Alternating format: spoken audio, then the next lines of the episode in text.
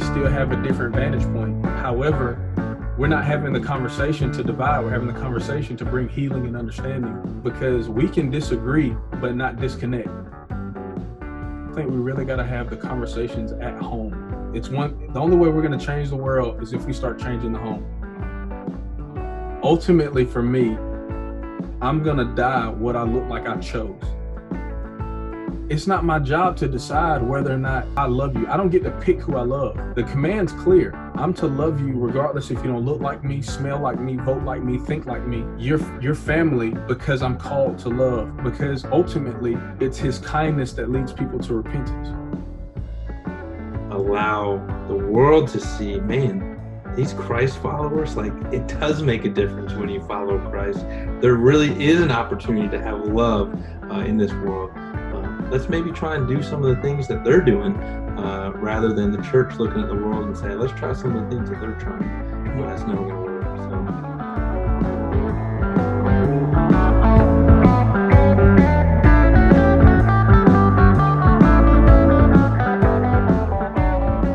Welcome to this week's episode of What Do I Think, a podcast where we stop and explore some questions we have that are maybe going through your head too. We believe the Bible is absolute truth Jesus is the way, the truth, and the life, and that someday he is returning. But if you're anything like us, as you read the Bible and follow after Christ, there are many questions that arise. Well, ultimately, we will never be able to figure out all the answers, and that's okay. This podcast digs into some of those questions, and we hope it will lead to some helpful discovery and knowing God more as you ask yourself, What do I think?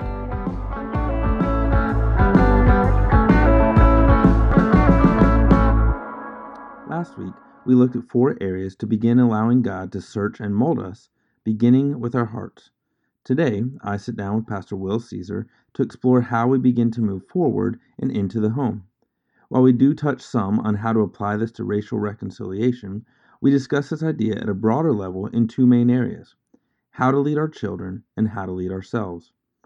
One of today's conclusions is that in order to begin to lead our homes, ourselves, and our community, we must address our self image of whose we are and where our identity comes from.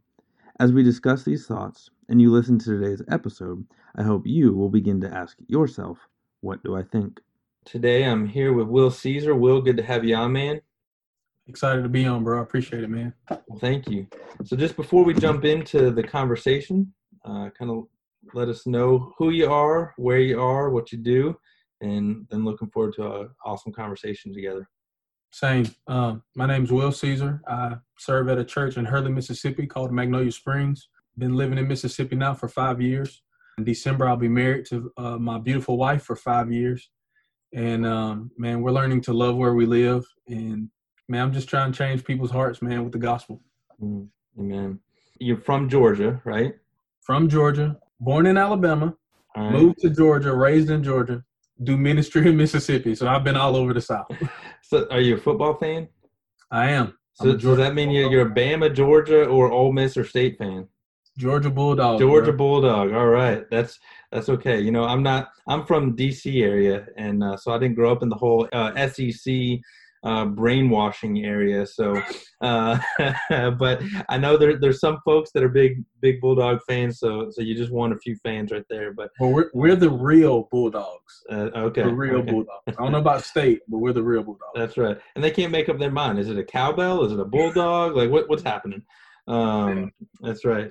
So, well, man, it is good good to be together today. Love your heart for certainly the gospel, for discipleship, and as a youth pastor for about six years myself. Uh, love your heart for for youth. So excited to to talk today. So as you and I kind of have been talking, I know that you've been on some some other Facebook lives, written some articles, those types of things, and as we were talking, just saying that you know these conversations uh, need to be happening. We need to be having open dialogue at every level, at every platform. Just what what is going on uh, in the world, and what what's first maybe what's going on in our in our hearts in our lives uh, but having these conversations and these conversations are good and need to be happening but then it's like so what what's next uh, what's the next step so that we don't just end up a month or two months or six months uh, in the same place uh, and then we look back and say, man, we had some awesome conversations, but nothing's changed, nothing's happened. So maybe just to start there, not to look too far down the road, but as these conversations are being had, as you're having these conversations, as I'm having these conversations, what do you see being that next step, or what do we need to be cognizant of to really just get to work and begin putting into practice some of these things that we're having conversations about? Yeah, sure. Um, so to start off, I think in order for us to know where we're going, we got to know where we've been. Again, we're talking about 400 years of systemic oppression of a particular group of people, mm-hmm. as well as uh, the reality that some of those same constructs still exist. Mm-hmm. So I think what Americans have done, and I'm not talking, I'm, I'm one of those guys, I do not like talking about the church. Mm-hmm. Um, but Americans as a culture, what we've done is we've trusted the government to do what the church should do. Mm. So I don't think the government can fix this. Um, there's not a political party that can fix this. There's not a law we can pass to change somebody's heart. Um, so I don't expect the, the government to fix this. I don't expect schools to fix this. Sure. Um, there's nothing we can teach outside of history that shows where we've come or where we're headed or because uh, to me to not talk about the history of racism is to miss out on a key part of the grace that God has shown America in where we've come from to say, hey, yeah, we did do this. It was wrong. It was bad, but this is where we're headed. So I think actionable steps going forward, not only with the conversation, I think it's the church's job since she is in the middle of all of this surrounding us to change the political landscape, to affect culture in a spiritual way, for the church to empower homes to have these conversations there because I think that's the next mm-hmm. important thing uh, for me at least. It's one thing for you and I to have these conversations, but if people aren't having these conversations with their kids, then mm-hmm. I think it really could fall on deaf ears because this generation is the most diverse that we've ever seen. Uh, there's been a 134% increase in uh, multiracial kid who kids who identify as mixed races mm. in America from from 2000 to 2010.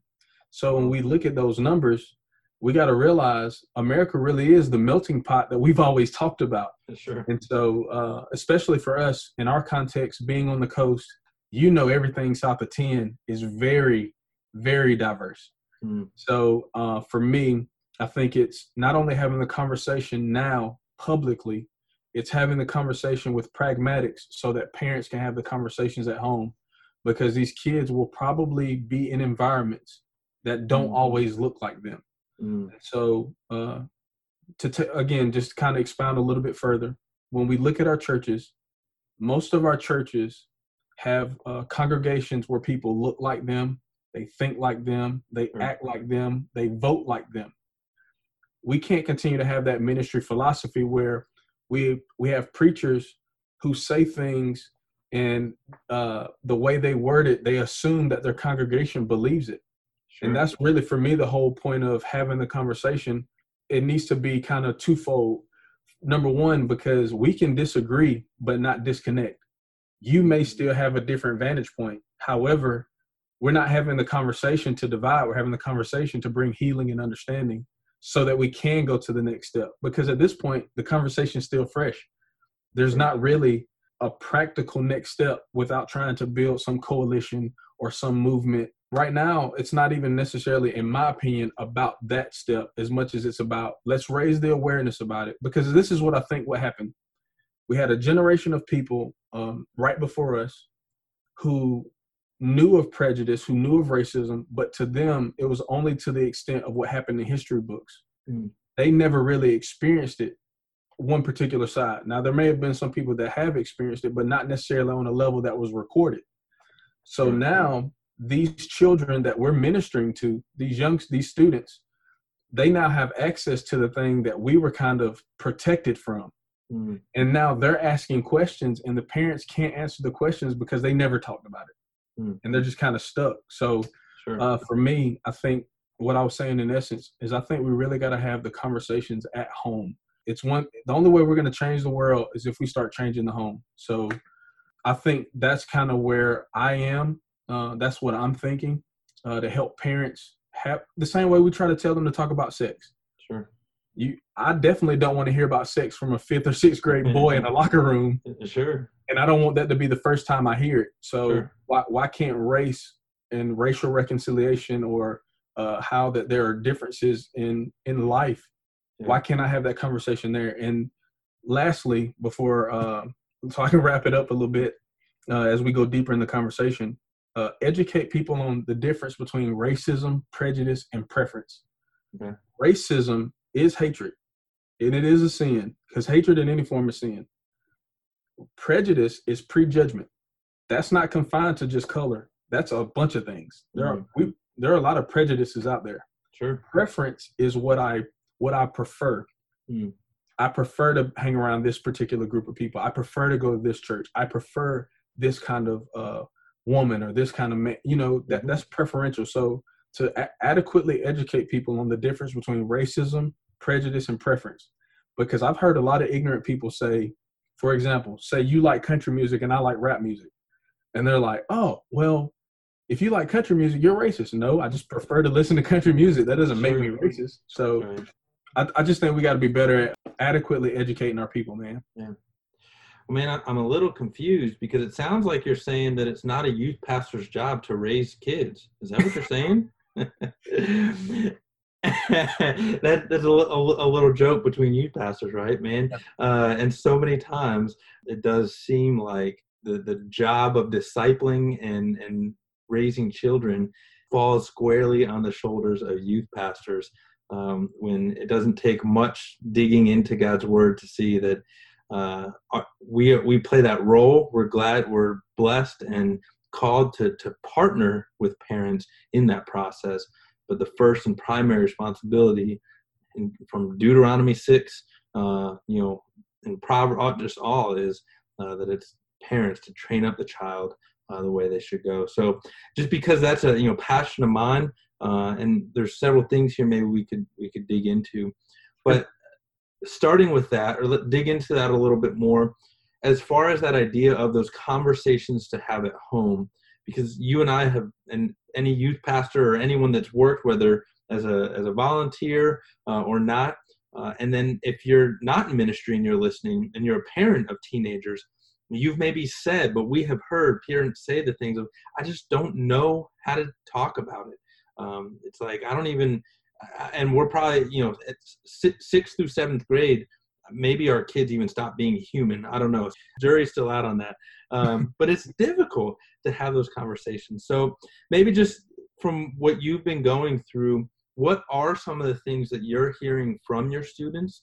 Uh, some of those questions that they're asking uh, and some of those things that just when you hear it in your heart in your gut you're like man i wish their parents would talk to them about this Yeah. So uh, for me, what my students bring to bring to our attention isn't so much just race, as much as it's a, a bunch of matters that I think if a parent would genuinely just have the conversation with them, Mm, uh, it would their life would be a lot more transformative, and they would be a lot more aware instead of getting secondhand information. So uh, I do think, even though we jokingly say it's not our job to raise kids, uh, it it isn't, and that mantle has sometimes been placed on us uh, I, I'm struggling to find the correct word to say why it's been placed on us, but um, I think that's just been the assumption for so long that the youth pastor is going to raise up my child. mm, So, uh, like last night, um, for our youth, our, our last Wednesday for our youth ministry,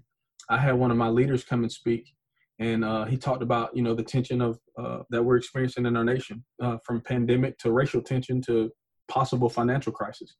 So uh, from that, our students don't really ask us questions in the in the form of questions because I'm dealing with a generation of students that think they know everything because they have the access to the world that's right at their fingertips and they start to question what I say. Mm, And I don't know if you've noticed this, but um, uh, this generation they they're they're creators, they're publishers, they're Yeah. thinkers, and so not so much of the questions that they're asking or how to have those conversations, as much as it's about uh, understanding the way young people think and the way they get information. So uh, what I would tell a parent, um, what I would even tell other ministry leaders, Mm. is in order for us to understand the mind of a young person, is not so much of asking them the question of how do they feel because they're not feelers. They're not led so much by their feelings. They really are thinkers. Mm. And start asking them, what do you think about this? Mm. And it's just, man, again, those tho- that just exchange between those two words, because you and I know how we came up. It was how does that make you feel? Mhm. And, you know, or you know, we said we felt hungry, we feel tired. A lot of the things were feelings, but with um, what I'm noticing in this generation, and it may just be our context. Um, my students, they're thinkers. Mm. They they internally process, and unfortunately, they process on social media. Mhm. So before they even and they're so socially connected, but they don't really know how to engage with people. Right. They're they're easier to text than they are to talk to. so even if I was a parent, and it may be hard at first, get to that place where you may have to connect with your kid digitally first. You know, Okay. Um, and I know you're probably thinking like, man, dude, that's a whole nother, you know, level of parenting that I'm not used to. But this is the first generation who have who has been completely immersed in technology with no filter. Mm. We don't tell them, you know, they get the driver's license at uh, 16, smoke and drink at whatever age. We don't put a, t- a age limit on technology. You Sure. got to be in the you got to be in high school before you get a phone. Right. You got to be, you know, 16 before you get on social media. So we're just now seeing the effects, really, long term, of a generation that's been completely immersed in social media, right. and the only way they know how to communicate is via emoji or text message. Right. So um, for me, in order for parents to start having these conversations with kids who are so digitally connected, Mm. um, it may start with randomly sending them that message uh, and a, a, a, meme or something. Say, hey, I saw this. What do you think about it? Mm. And I, because that's usually how our kids connect with us. When uh, you know, when the George, George Floyd thing first released, people were sending it to me on Instagram. Man, did you see this? Man, what's going on? Like, you know, how did it wasn't how did it make you feel? It was did you see this? So Mm. and I'm not encouraging parents to be so involved in social media to connect with their kids, but I do think that's one valuable way for them to to have conversation. Sure, sure. To, to use it as a tool to kind of connect on their level. You know, as you were saying that, just thinking about, and even, I mean, how many, I'm sure there's a number out there somewhere, but how many videos a day do, do kids watch uh, on, you know, the various, plat- whether it's YouTube or uh, one of the social media platforms. Um, and so, yeah, t- you know, texting your kids a video and saying, hey, just watch this. Um, let, let's talk about it tonight. Um, at the dinner table. At the table. that's right. That's right. And I know it's like no phones at the table, uh, but if, if that's maybe even an entry point to get us back to the table, Yes. um, you know, or uh, you know that that can can be a tool. So uh, I love that idea, that that thought of kind of connecting where they are. Um, you know, what what do you see kind of being some of the biggest kind of question marks, I guess, for students today? In ref- in reference to just the, the the the biggest questions they're asking in just in reference to whatever they're going through.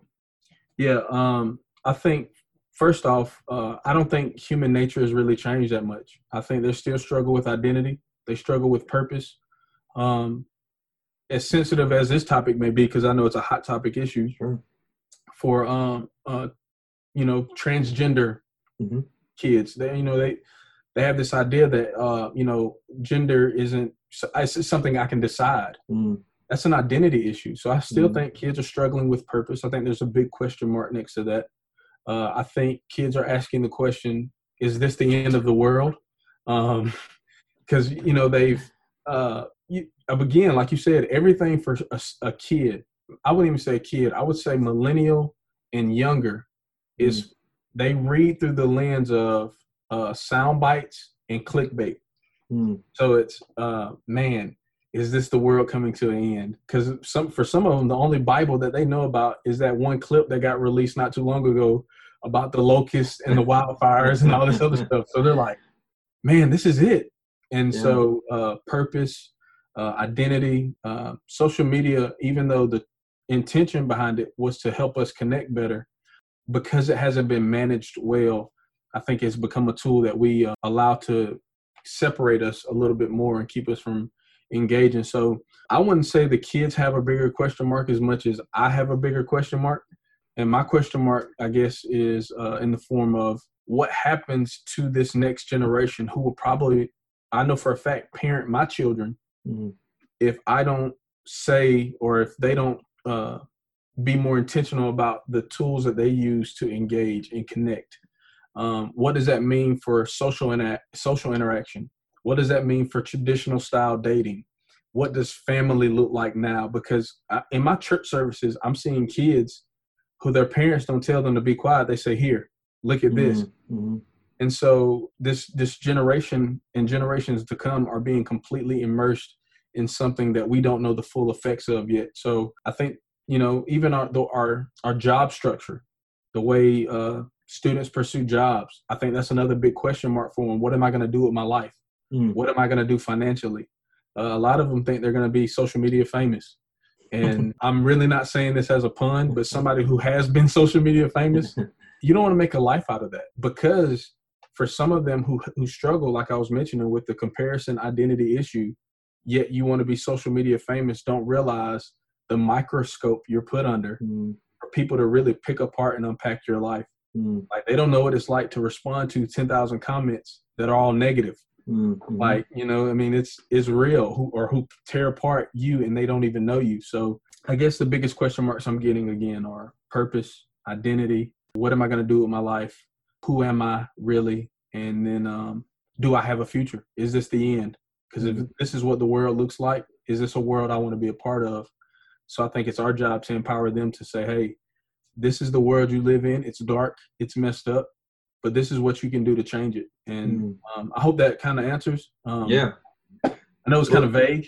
No, no, no. I think those are three or four big areas, and maybe even people that are listening, if if you're if you've made it this far and, and you haven't shut off the episode because you're like, well, I don't have kids, but maybe people that don't have kids or even thinking like oh brother these kids they got identity issues like said other generations dealt with different things and this is what generation the generation of, of youth is dealing with right now and we can either tell them to to get over it just read your bible and figure it out or quit your complaining or that's terrible or we can help them process through it and understand it through god's word through a biblical yeah. worldview so that then they begin to figure out those answers for themselves based on God's word, not through Google, not yeah. through social media, not through what their teachers, what the school is saying. And that's where we get back to that Deuteronomy, training up a child from a young age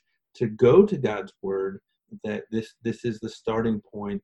Anytime that we do have questions, this is your starting point, not a Google search.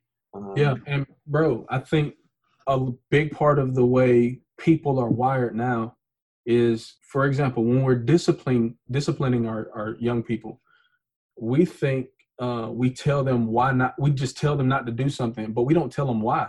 You know, it's there's mm-hmm. no clarity mm-hmm. on to you know, hey, don't do that. Why? Because I said so.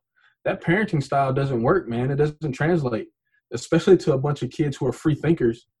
You know, they're they're and you i've seen children manipulate their parents to you know other ways. So mm-hmm. even for somebody our age who's probably still asking the same question why? Because if we're honest there are 30 year old men who still don't know why don't know why mm-hmm. they exist. And uh, i think it's because they saw life through a lens of uh, inadequacy. They saw life through a lens of uh, curiosity and had questions but we were taught don't ask questions Mm. Like you probably heard, don't don't question God, mm. which you know that's not necessarily biblical. I mean, sure. David did a, a lot. Yeah. so you know, I think I think encouraging them, hey, ask questions, and like you just said, don't don't settle for the Google answer. Settle for a biblical worldview. Mm-hmm. Settle for an answer that's rooted in the Word, um, because that's the only one that's going to sustain. So that's good. And I think we can swing too far in, in anything, uh, whether it's biblical, worldly, whatever, there's always two extremes. Um, and you know, politics, religion, just everything. Uh, and so even with like with parenting, even that I, that right teaching of authority that like there i think there are some times where it's okay for me to tell you know eden's five months old or gonna be six months old uh, tomorrow uh, so so not yet but there'll become a time where like i as a parent i can say hey just do this because i am the parent but if that's the if that's the go-to and there's never an understanding then then that's what and that's what i hear you saying then that's yeah. when kids they're not taught to think and that's where and i think even maybe for for me you know when i went off on my own in, in college and for me it was actually i was i guess a little later into my 20s uh, but i didn't really know why i thought some of the things i thought and so it didn't quite feel right right we talk about feelings it didn't quite seem right uh, and so i i went another direction and then through life experience i was like oh this is why uh, you know, I wish I'd have known, and we learned those lessons. And so I think there's a balance there, uh, but but absolutely that the go-to has to not just be do this, um, and that's what it gets about. That's what the Pharisees did. Here's the law, now go do it, uh, and then they themselves weren't even doing it. But Jesus would say, "You've heard it said this, but I say, if you even look at a woman in that way, then you've committed adultery, or if you even thought an angry thought th- thought about your brother, you've committed because it's not just about it's not there are God's word is black and white, but Jesus is concerned about our heart. And, and a heart issue is not just a set of rules. It's it's a it's a way of life. It's an understanding. It's a view of our life through who God says we are. Yeah. So so there is there is that balance, uh, and we need to uh, really help students understand the why, not in the sense of that we're constantly explaining ourselves as parents, but we should be, I think, constantly explaining God's word, not not explaining it away or shaping it to our lifestyle, but saying this is the decision we're going to make as a as a family. These are the decisions that I'm making as I parent you. Why I'm t- that I say yes or no, and this is why because this is what God's word says. Uh, and I, I, I believe that's how we shape a biblical worldview is through through really understand. That's why I write be transformed by the renewing of our mind.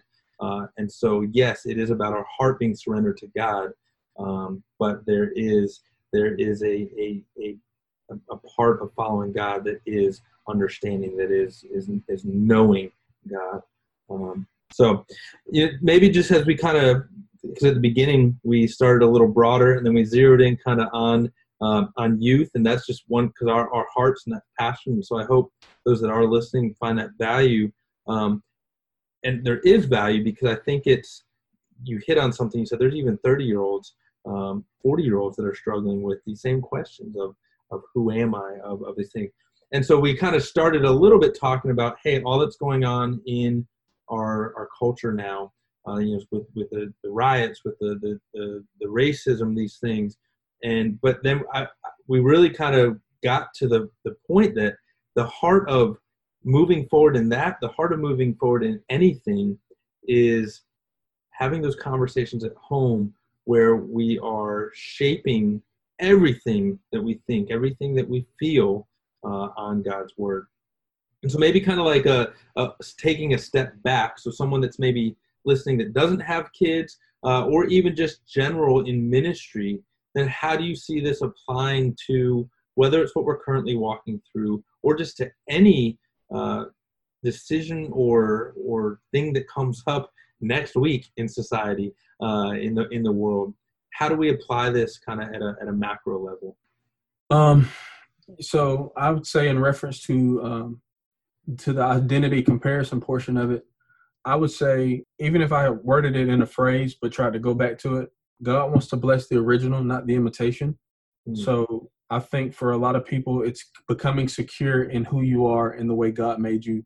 Uh, so speaking practically, I think that's becoming familiar with your unique gifting, your unique gifts, uh, those qualities, those intangibles that you possess that nobody else possesses.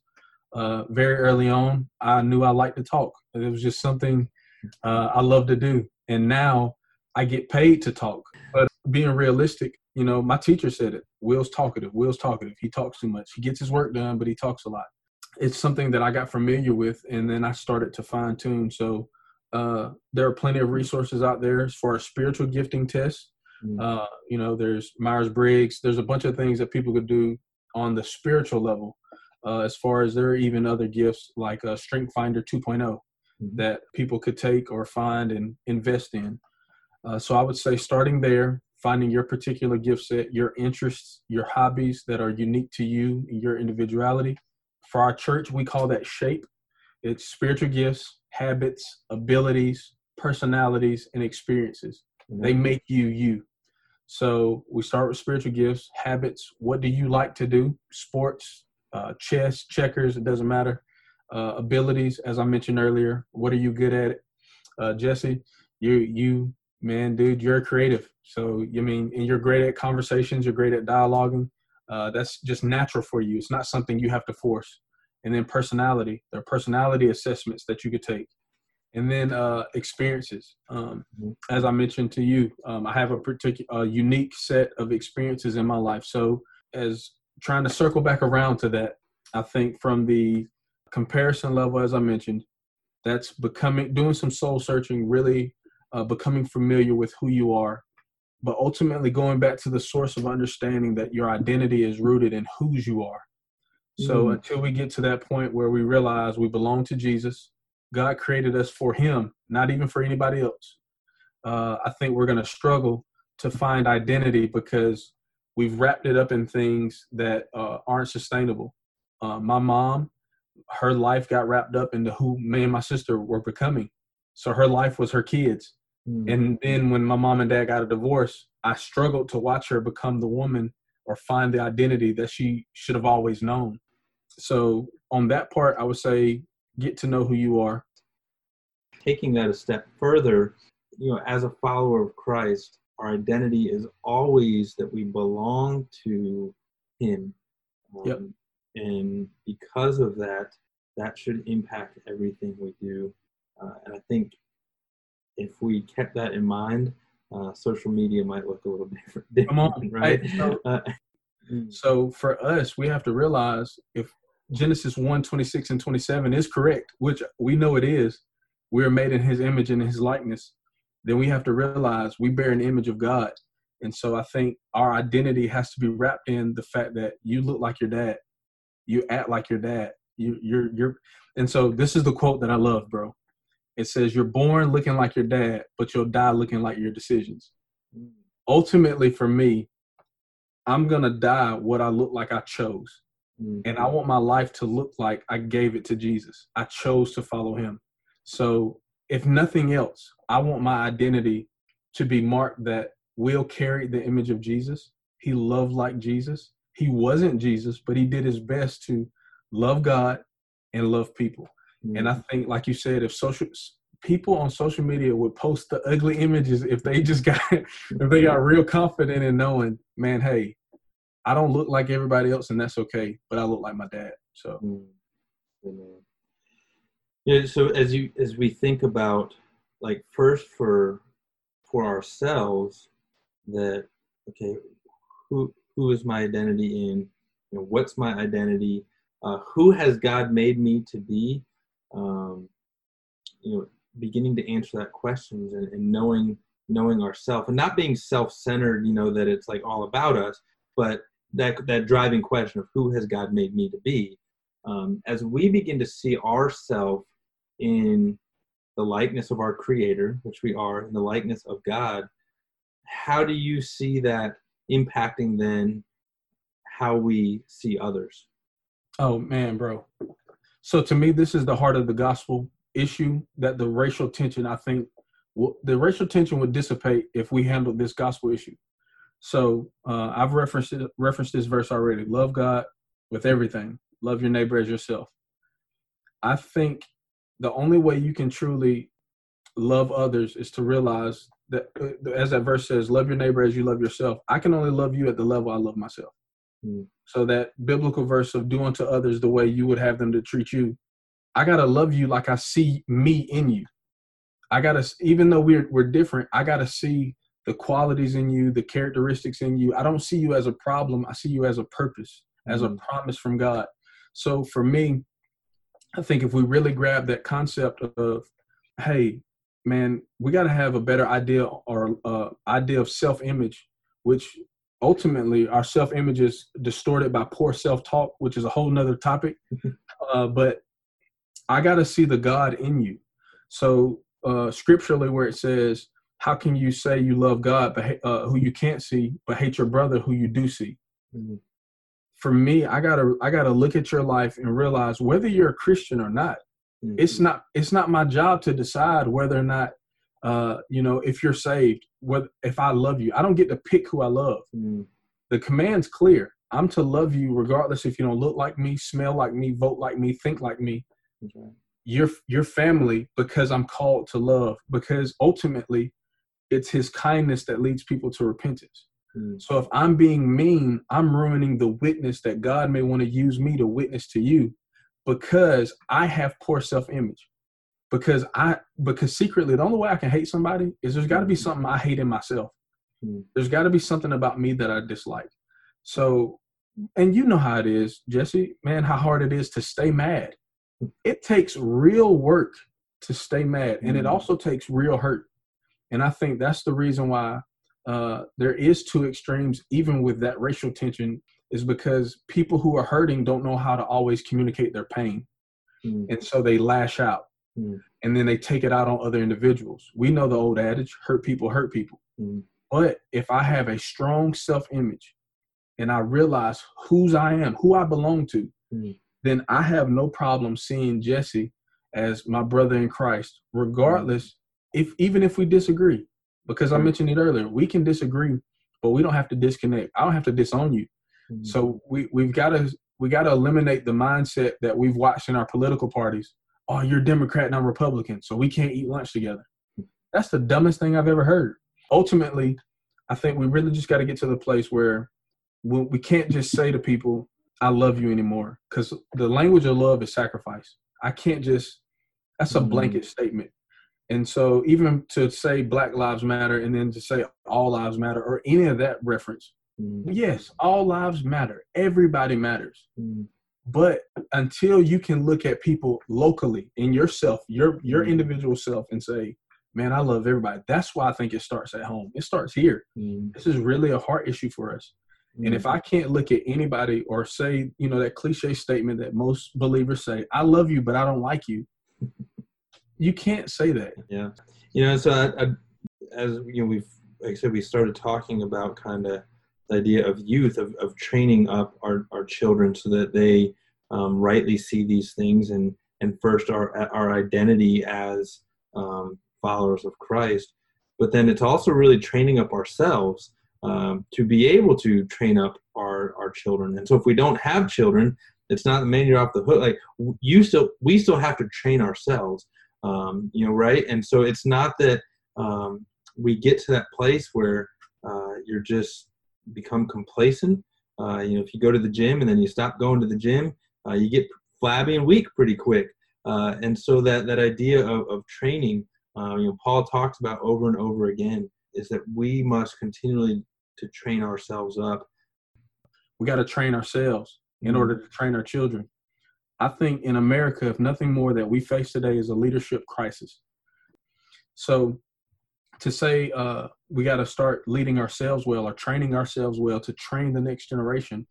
Um, I think self leadership is a big deal, which goes back to you know the whole identity issue. Mm-hmm. So how can you lead yourself well when you're struggling with insecurities, when you're struggling internally? You can't lead yourself because you're so confused about how you view your life, your purpose, what God's want, what God wants to do in your life, Christian or non-Christian. You have this inner tor- turmoil that you're struggling with and I believe that uh, ultimately, if we can fix or speak to the leadership crisis in our state, I think the racial conversation require, requires real strategy, real leadership, real conversation. And until we get to that point where uh, we're not expecting this next generation to be the leaders that we weren't, but show them how to lead mm-hmm. ourselves, I think this generation of thinkers is going to stand and go way further than we've ever been mm. simply because we're gonna get we're not just gonna give them some tools to help them. We're not just gonna be like, here's my armor, take it mm. and fight with it. We're gonna say, hey, this is what I used. What are you bringing to the table? Maybe what can we do to couple this thing together to go way beyond where we're going? Mm. Because man, I mean, you've been hitting on it. I think uh, even in our homes, there's a leadership crisis. The attack of the uh, blended homes, the attack of the male figure in a, in mm-hmm. American homes. Uh, a lot of kids growing up uh, by divorcees or uh, um, uh, single parent homes. Man, mm-hmm. if we could really establish biblical leadership and having having people realize, because I don't believe leaders are born. I believe they're built. Mm. Um, you know, for people say some people just have natural qualities, blah blah blah blah blah. That's I that's true. Sure. I do think that you can cultivate leadership. Leadership is Absolutely. a skill and it can be taught. And we need to let this generation of young people know we're not intimidated by your gifts. We're not intimidated by your skill set. You're a leader. You you can change things. And man, Jesus did it with a bunch of people who didn't know what they were doing. So right. uh, I think we just got to release them, man. Train them up in the way that they should go, mm-hmm. and uh, that starts with training ourselves, educating mm-hmm. ourselves. That's right. You know, and you, you mentioned at the beginning, but just kind of wrapped it up there too. That we absolutely need things to happen at the political level, uh, at the secular level. Uh, but the world and the, the worldly government is always going to act like the world, is always going to act like the worldly government. And so if the church doesn't look like what God's word says the, the, the, the church should look like and the world should look like, how the heck can we expect the world to look like that? And so it has to start in the church, I believe, and then kind of that tiered, it has to start at the church leadership level, then it has to happen in the home level, and then it has to happen in that in our, our personal level, um, and and that oftentimes does fall then on on us as as the male uh, to lead our family well, not to lord over, not to to domineer, but to to lead well uh, and to model that and then allow the world to see man these christ followers like it does make a difference when you follow christ. There really is an opportunity to have love uh, in this world uh, let's maybe try and do some of the things that they're doing uh, rather than the church looking at the world and say let's try some of the things that they're trying yeah. that's never going to work so Man, just any closing thoughts or ideas before maybe if you just kind of close us in prayer? Yeah, man, I do want people to be encouraged. I know that there may be a lot of feelings of uh, uncertainty from the pandemic. Are we going to get a second wave? Are we going to be in financial crisis? The racial temperature, are we on the verge of a racial riot? I would just tell people to be encouraged that um, God is still in control. Amen. As vague as that sounds, as cliche as it could be to some, like, oh, I heard that before. You heard it, but man, we really gotta we gotta believe it. Um, God's in control. I believe we are set up strategically for the greatest move of God that we've ever seen. Technology is the way it is to mobilize us the best way we can. Bro, Tuesday, Blackout Tuesday. I didn't participate, but that was insane. Um, I, I thought I, I, am not even gonna lie. When I first got on social media, I was like, "This is a problem." Like, you know, you know, we're all used to it. But um, man, this this generation and everybody engaged in the world today, uh, we're mobilized now better than ever to mm. um, see the greatest advancement of the gospel mm. and to really not only because the quarantine took us to a place where the church building didn't close. We just were able to take the church from the church house to every home and every hand, mm literally. Like I bet some people just got tired of church because like I can't get away from it. so, um, man, I'm I'm excited for uh, the days to come. I think America is about to see some of her uh, best days. I think we're going to see a new a new change in ministry philosophy and ministry perspective. I think for a long time we let so many things like theology and governance divide us. Mm. Um, because that's really the only reason for that I've seen a difference in denomination, which is preferential theology mm-hmm. and uh and uh governance. Mm-hmm. I've never seen anybody else argue over any other thing other than those two things. So uh we're gonna start majoring on the majors. Mm-hmm. We're gonna be like, hey, you know, this is a kingdom thing. We want to see the kingdom of God advance. Um, for the sake of seeing young people of all, not even just young people, see all people come to know Jesus. Uh, I think it's gonna be beautiful and uh, this is just an opportunity for us to really live out the gospel, man. Mm. So, Amen. Well, brother, thanks for your time. Thanks for being on today, and uh, look forward to maybe some future conversations. But as we end today, would you close in prayer? Yeah, man. Thank you for the opportunity. But yeah, let's pray, man. Father, I thank you so much for uh, Jesse. I thank you for this platform. But most importantly, Father, I ask that uh, you bless the hearers. You bless those that are, are listening to, listening to this. Uh, your word says in Romans 10 17 that faith comes by hearing and hearing by the word of God. Father, let today or whenever they listen be a, a day for them that uh, has marked that increased their faith, that they heard the word, that uh, it penetrated their heart, and that it challenged them. Father, we're praying that uh, true repentance comes to our land, that true surrender comes to the people that listen, uh, for us to just be better, to actually live out the values and promises and beliefs that we hold so true.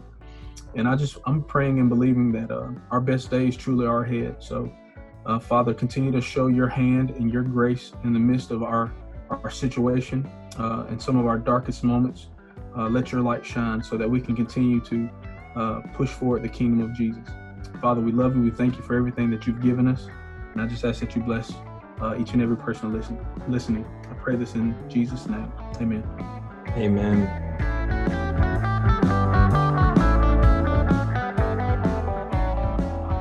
Thank you for listening to episode 11 of What Do I Think? I hope this episode was helpful in exploring some questions and thoughts that we wrestled through and that perhaps surfaced in your heart as you listened. Are you a parent?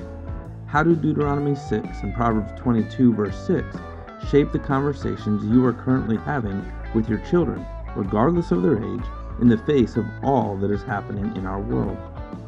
How are you leading yourself to be prepared for these conversations and to be able to model it for them. If you're not a parent, what is your identity? How does God want to use you to lead those that might be around you?